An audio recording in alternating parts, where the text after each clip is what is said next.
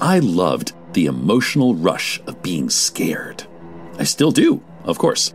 I don't go out much to haunted houses, but I still love good, old fashioned, scary stories. Listener discretion is advised.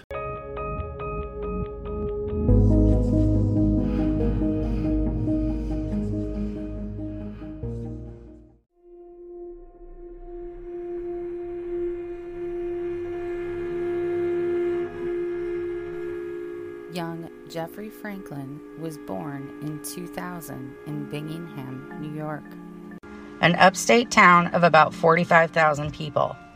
It borders the state of Pennsylvania and is considered a metropolitan area that is centered around education and healthcare.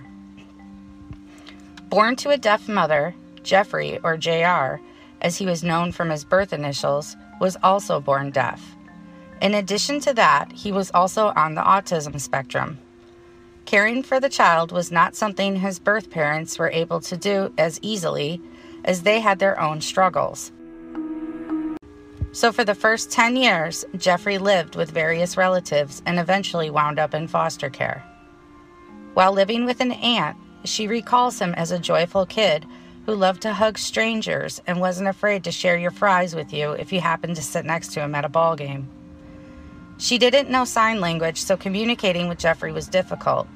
Caring for him was also a challenge because even though he was older, he still required constant care and even wore diapers.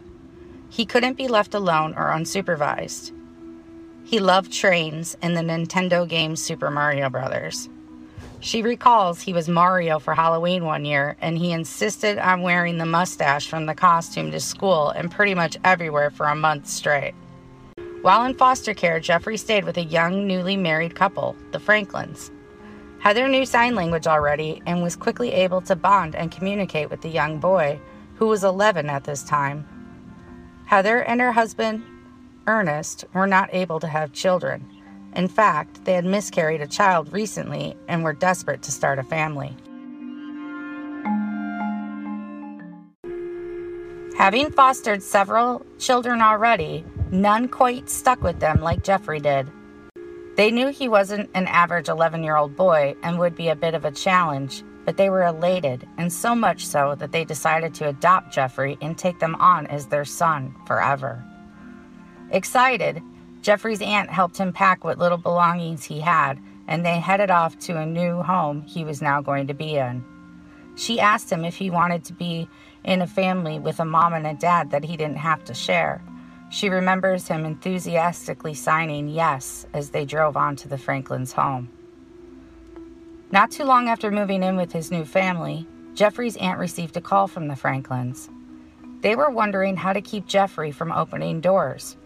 Apparently, he had learned how to get himself into the family's chicken coop and they were concerned he could run from the house. This is the last time she would hear from them or of Jeffrey until almost five years later when she was looking at the obituaries and a name jumped out of the page.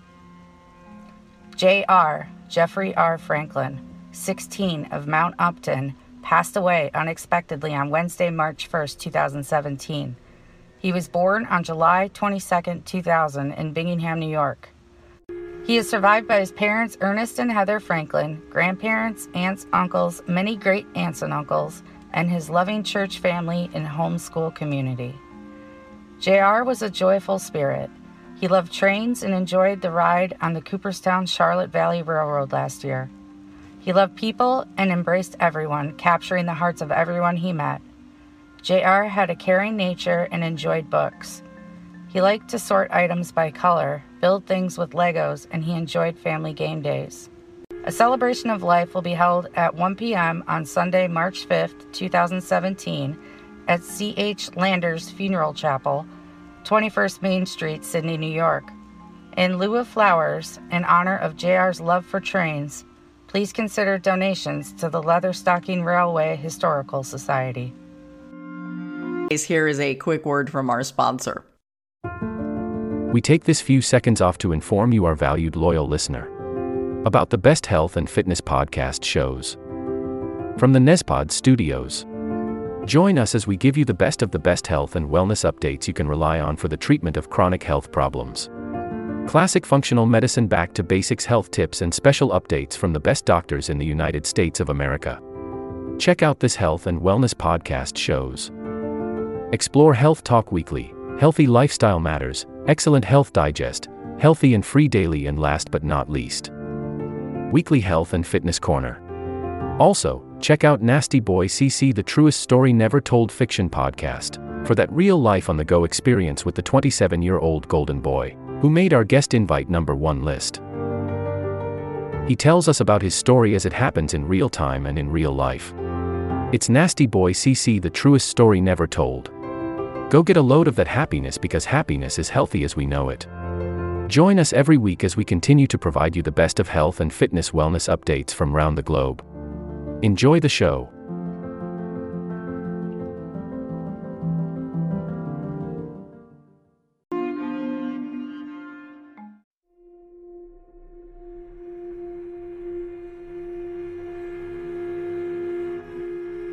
It was 1:15 a.m. when the call came in stating a home was engulfed in flames. The call was made by a neighbor to the Franklins. He was sleeping when he awoke to sounds of excessive banging and someone pleading for them to call 911. He remembers stepping out of his home that cold evening and seeing the fire that appeared to take over the tiny double wide trailer his neighbor lived in with his wife and their son. They knew Ernest was outside because he was the one who knocked on their door, but where was Heather and young Jeffrey? They decided to call Heather's cell phone. No answer. A short time later, Heather returned the call and apologized for missing the call, but saw it was late and wanted to make sure that everything was okay. Firefighters arrived on scene as quickly as they could, but by the time they were there, it was too late. The entire trailer was burned to the ground. While they were working to fight the flames, Ernest Franklin appeared outside and he calmly showed them where his young son Jeffrey's room was. Shortly after the fire department arrived and began to fight the blaze, Heather Franklin pulled into her driveway. She was greeted by her husband and she collapsed in his arms and began to sob. Concerned neighbors asked where Jeffrey was, and Heather's response was he was unaccounted for. She did express concern to her husband about the many animals the family had and wanted to make sure they were all able to escape unharmed.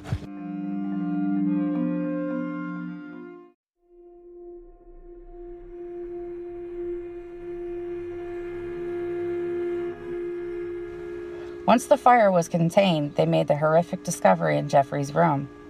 There in his bed laid his body where it appeared he was sleeping when the fire took over.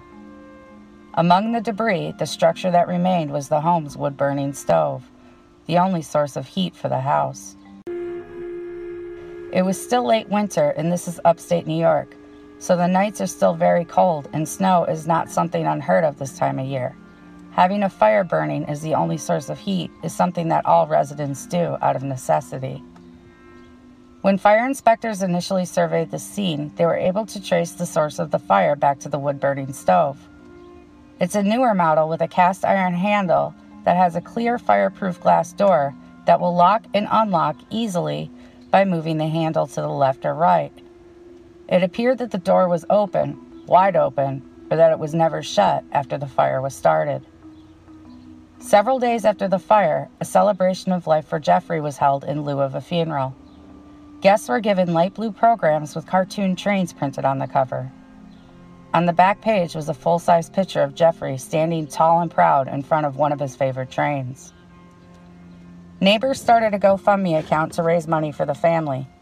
The trailer they owned was not insured, and they didn't have anything left after the blaze ripped apart their family and their home. Quickly, funds soared and reached around $10,000. Heather took to Facebook to say the following quote, I am not trying to ignore anyone at this point, just having a very hard time coping and keeping down triggers as much as possible for my mental state and for the safety of our unborn child. End quote. Friends and family commented with their thoughts and prayers and offers of support. While all of this was going on, the family was still displaced and had a slew of pets from dogs and cats to chickens that needed someone to take care of them in their absence. A neighbor took on that responsibility, and miraculously, all of the Franklins' pets survived the fire. Heather and Ernest married in 2010, shortly before adopting Jeffrey. Ernest lived and grew up in Mount Upton, New York, a single stoplight town that is about 70 miles southeast of Syracuse. This town has a population of about 3,000. He joined the Army right out of high school. In fact, it was August of 2001, just two months prior to the September 11th attacks on the Twin Towers, when he enlisted. While in the Army, Ernest claims to have served two tours in 2002 and 2003, one in Afghanistan and one in Iraq, and he says he suffered PTSD and depression from this. Records obtained show that Ernest was not stationed in Iraq, Afghanistan, or anywhere in the Middle East. In fact, he was stationed in Germany. When he returned to the States, he met and began to date Heather. Heather was born in Virginia. She moved to Mount Upton, New York to be with Ernest. Here was a young couple who wanted to start a family of their own, but due to difficulties with pregnancies, the couple opted to adopt a special needs son who always wanted a forever home of his own. In January of 2017, just three months before the fire, Heather found out she was pregnant with a boy. She posted two black and white sonogram photos to her Facebook page and said she was due in June of 2017. The baby, she said, was camera shy, just like his father. She didn't mention Jeffrey or him becoming a big brother, but perhaps he wasn't aware yet or she wasn't sure how he would react. But all of that happiness, all of that perfect family was now gone. At least Jeffrey was. Investigators were still looking into the cause of the fire and wanted to know more about that night and what happened and why was that door to the fireplace left open. The story that was given by the Franklins for what happened on the night of the fire is the following The family had a seemingly normal day. They ate dinner and decided to watch a movie. The movie they watched was an Oscar award winning film called Manchester by the Sea. It is a little over 2 hours long and it ended around 11:30. Heather, who was 7 months pregnant at the time, said she was having trouble sleeping so she decided to leave the home in the dead of winter that evening to purchase some Benadryl from the store. The location of the trailer that they live in is off of State Highway 8 and is set back in some woods. The town of Mount Upton is a small one, very quiet, and has few, if any, businesses that are open past 9 p.m. If residents wish to purchase anything after hours, they must venture into nearby Sidney or up to Norwich. The trek to Sidney is a straight drive down Highway 8, the road their home is off of, and it's probably about a 20 minute drive. There is where the local supermarket Price Chopper is. It is open 24 hours, so Heather decides to make a stop there for her Benadryl. Except Heather gets to the store, but she doesn't purchase the Benadryl. Instead, she leaves and heads back out in the cold, and this time it's around midnight. She drives back on towards Highway 8 north, headed to Mount Upton. She passes her trailer and keeps going. She makes another trip up to Norwich. This is the town that is twice as far away as Sidney and required her to go out of her way significantly in order to get there. It's not that the store in Sidney was closed, it's open 24 hours, and it definitely sells the medication she was seeking. When asked by authorities why she drove the extra distance to yet another store, her reason was she was bargain hunting. So she went to the Walmart up in Norwich to get a better deal, apparently, on the Benadryl that she was seeking. After she left the Walmart, Heather once again gets back into her car and heads down State Highway 8, and yet again she passes her home and keeps going. This time, she returned to the Price Chopper in Sidney to revisit their selection. When she finally arrived home, much later than what a simple 45 minute round trip errand would take, she was gone for a total of three hours and drove approximately 70 miles during this time. All the while, she doesn't have a valid driver's license. When detectives went to the stores to obtain the surveillance footage of those trips, they did see that Heather was there when she said she was, but they noted she never set foot down the aisle that the medication is in.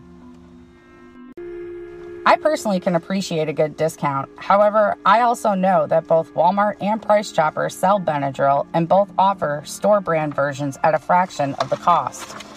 Assuming that she drives a car that gets 20 miles per gallon and gas is 275 a gallon, the 70 miles she drove cost her about $9.75 in gas alone.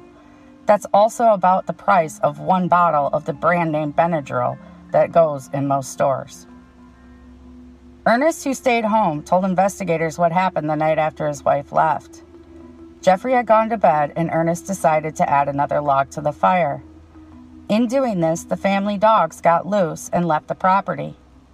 Concerned for their safety, Ernest fled the home after them. He isn't sure if when he left if he closed the door to the fireplace all the way or not, but he knows he ran out in a panic after the dogs. Once he was back in the yard with the dogs, is when he noticed the blaze. He said at this point he was without a phone, so he ran to the nearby neighbor's home and began to pound on the door, demanding that they call 911. It is unclear if he attempted to enter the home to save Jeffrey or any of the family's pets. The blaze did take over the tiny trailer rather quickly, and it was beyond salvageable by the time the firefighters arrived on scene. Police and arson investigators quietly worked behind the scenes to determine exactly what set the fire and how young Jeffrey died. Meanwhile, Heather and Ernest attempted to move on the best they could with their lives. Heather posted an update to her Facebook page just a few days after the services for Jeffrey were held. In addition to her post, she and Ernest also shared the GoFundMe account that was set up for family along with links to a wish list of items that Heather created for supporters to purchase. the post she made said the following quote, Update I am still feeling lost without JR to take care of. However, through all of this, we have not had to worry about any physical needs, as it seems God has used the people around us to show us so much love and support. End quote. The neighbor that called 911 was also taking care of the many pets the family owned. He began to suspect there was something more about the family, and he started to recall specific instances that were now red flags to him. As a father of two children who are also on the autistic spectrum, he understood the struggles and challenges that come with raising them. He did not, however, understand how Heather seemed so spiteful towards Jeffrey. He remembered watching her sign to him, and she seemed frustrated and angry. She often expressed her concerns about Jeffrey's out of control behavior although no one recalls seeing Jeffrey act up, but she expressed he was a handful. There was also a point in which the family had to install an alarm on the bedroom door of Jeffrey's room because he would keep getting out at night. One time he got out of his bed and found a bottle of ketchup and painted the house with it. Investigators were also alarmed at the Franklins' behavior and found several things odd about the night of the fire. A firefighter recalls asking Ernest to describe Jeffrey and the words he used was, quote, he's a retard, end quote. And when asked to describe his room, the one word he said was piss. Couple that with the strange night excursion that Heather took the night of the fire while she had no legal right to drive in the first place. Neighbors found Ernest's reason for fleeing the home to chase after the dogs as odd because they have gotten off the property before many times and never anyone has ever chased them and they have always returned on their own. Another thing that wasn't sitting right with investigators was the movie that they watched. It was a specific movie that the couple told them that they watched. In the film, Manchester by the Sea, the main character lights a fire in the family's fireplace. He is awake and watching it, but he runs out of beer. His wife is asleep in the home on the first floor, and the children are in their beds on the second floor. Because he was drinking, he decided not to drive and he walked to the corner store for some more beer. When he arrived back home, he was greeted by firefighters and his home was ablaze. His wife managed to escape, but his children did not.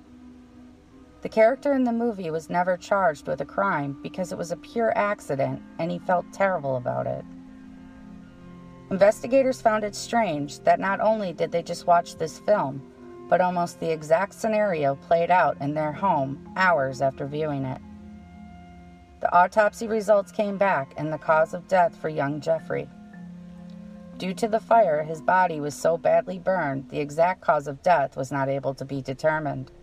However, they were able to tell that from his organs there was no evidence of soot or smoke in his body, meaning that he was dead before the fire started. Blood tests were done and returned carbon monoxide levels of 2% in his body, which is in the average range that most people have of under 5%. When a person dies in a fire, the levels of carbon monoxide are much higher, usually in the 80s range. Tests of his organs returned no signs of natural causes that would lead to his death. Without any sufficient evidence to prove how he died, the manner of death was ruled undetermined. What they were able to determine, though, was that he was not killed in the fire, so someone had to have killed him before it was set, and perhaps the fire was used as an attempt to cover up a murder. That was enough evidence for police to arrest both Heather and Ernest and charge them with second degree murder, third degree arson, and tampering with physical evidence. The tampering with physical evidence charges stem from the charred remains of Jeffrey and how that hindered the ability for medical examiners to determine the exact cause of death. The family and community were outraged, shocked, and some in denial. The mother of Heather is a strong supporter of both her daughter and son in law and is adamant that they are both wrongly accused and that Jeffrey died from the arsenic in the trailer and not any other way. Toxicology and blood tests refute that theory. A very pregnant Heather was out on bail in April of 2017, and she gave birth to her son and stayed in seclusion at a friend's house while awaiting her trial. Ernest was tried first. His trial was pushed back three times, but finally, jury selection began on Monday, February 25, 2019, almost two years after the death of his son. Defense attorneys argued that there is no way Ernest set the home on fire deliberately and it was nothing but a tragic accident. Prosecutors state that he did in fact cause the fire and was inspired by the movie Manchester by the Sea with the hopes of getting away with it. Witnesses testified stating that Ernest was a quiet and kind man that kept mainly to himself. He was active in the local community and church. Over the course of the trial, several doctors, police, and firefighters testified about the night of the fire. They testified that the fire began in a wood burning stove and that the vent pipe was in good working condition, so an accidental fire would be highly unlikely. They believe that Ernest deliberately left the door open to the fireplace, allowing the fire to quickly spread throughout the trailer. Medical examiners testified that the body of Jeffrey suffered 100% burns, but there was zero signs of soot or smoke in the boy's windpipe or lungs, meaning he was not breathing during the time the fire was set. The defense claims that it was possible that Jeffrey was alive during the fire and that there's no evidence of accelerants used at the fire scene. In closing arguments, the prosecution states that Ernest was a sophisticated mastermind who was upset and fed up with the caring for the now 16 year old boy who was about the size of a 10 year old boy. Jeffrey was born deaf and mute and lived with behavioral issues that could cause a stressful home environment. Ernest was expecting his firstborn son in a few months and wanted to be free of his burdens and responsibilities for caring for Jeffrey. That was the motive, and the movie they watched gave them the idea for how to get away with murder. Defense attorneys paint an entirely different picture. They say that the couple were young and excited about their future and growing family. They describe the night of the fire as one of the worst days of Ernest's life and that the allegations here are serious and upsetting, but there's two sides to every story. Ernest faces 25 years to life if he is found guilty. The jury took just one hour and 40 minutes to deliberate before reaching a verdict guilty on all counts. He faces sentencing on May 3, 2019. Heather's trial was set to begin on Wednesday, April 3, 2019. In a shocking turn of events, the day before the trial, Heather changed her plea to guilty. She will no longer stand trial for the murder as she pled guilty to first degree manslaughter, arson, and tampering with physical evidence. She is expected to be sentenced to a minimum of seven years in state prison in June of 2019. This will conclude the episode. Thank you so much for listening, and if you like what you hear, please leave me a review. This will conclude the episode. Thanks for tuning in. If you like what you hear, please leave a comment and subscribe. Thank you.